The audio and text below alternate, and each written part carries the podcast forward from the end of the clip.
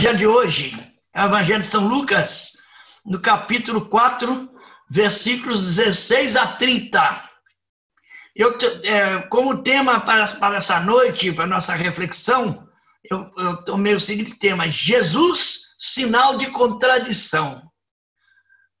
O Evangelho de hoje nos apresenta Jesus na sinagoga de Nazaré, sua terra natal, quando foi convidado a falar, tendo-lhe sido apresentado o livro do profeta Isaías. Jesus aproveitou aquela passagem das Sagradas Escrituras para fazer o povo compreender a sua verdadeira identidade e missão. Aquele texto do profeta Isaías despertou mais uma vez em Jesus a consciência de sua missão, a consciência de ser um profeta.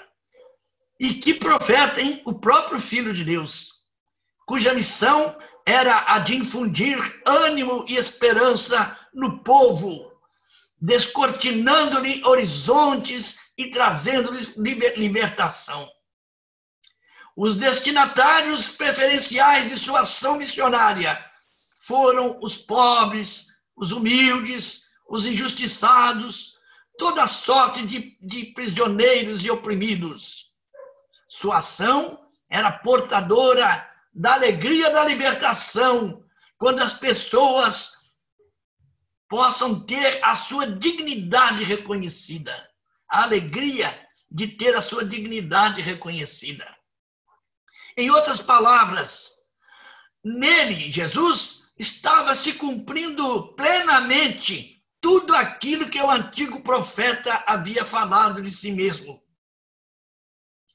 Aquele trecho bíblico era como que um retrato do Messias e da sua missão. Agora, a reação daquela leitura que Jesus fez desta passagem bíblica. Quando Jesus disse no final dessa leitura, depois que acabou de ler, fechou o livro, diz o Evangelho de hoje, né?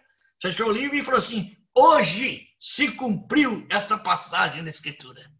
Aqui está se cumprindo isso que está narrado aí nessa passagem da Escritura. Quando Jesus disse isso, hoje se cumpriu essa passagem da Escritura, houve uma forte reação entre os ouvintes. Eles se dividiram. Alguns ficaram admirados com suas palavras, cheias de graça, e, e, e admiravam a, a, a, da maneira como ele falava, a firmeza de suas palavras, a clareza de suas palavras, a bondade, quer dizer, enfim, uns se admiravam, se admiraram, e outros ficaram indignados por ele se comparar com o Messias prometido eles faziam ideia de um Messias diferente, poderoso, rico, importante, cheio de títulos. E para eles, Jesus não passava do filho do carpinteiro, que eles conheciam muito bem. E Jesus, aquele menino, aquele moleque que eles conheceram ali em Nazaré, não, não podiam ver ele agora se apresentando como se fosse ele o Messias. Então ficaram indignados. E tão indignados que alguns queriam até matá-lo. Chegaram até esse excesso, né? Agora, conclusão. Aquela profecia do velho Simeão, quando Maria foi apresentar o menino Jesus no templo, dizendo: Este menino vai ser causa de, de, de, de, de contradição, vai ser sinal de contradição no mundo. Alguns que vão admirá-lo muito e outros que vão detestá-lo. Aquela, aquela profecia do Simeão estava se realizando ali. Jesus, sinal de contradição. Sua missão estava traçada. Ele conquistaria multidões de pobres, de marginalizados para o reino de Deus, porém seria perseguido no cumprimento daquela sua missão. Jesus, sinal de contradição. Até hoje ele continua sendo sinal de contradição. Para uns, é aquele sem o qual nós não podemos viver para outros não vale nada, não, dá, não dá importância nenhuma. Vamos então fazer a oração do dia. Oremos.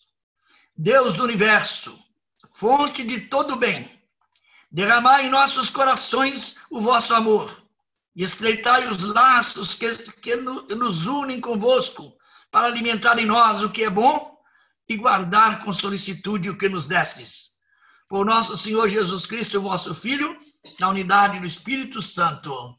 Amém. Por intercessão de Nossa Senhora de Guadalupe, padroeira da América Latina, a bênção de Deus Todo-Poderoso, Pai, Filho e Espírito Santo, desça sobre vós, vossos familiares, e permaneça para sempre. Amém.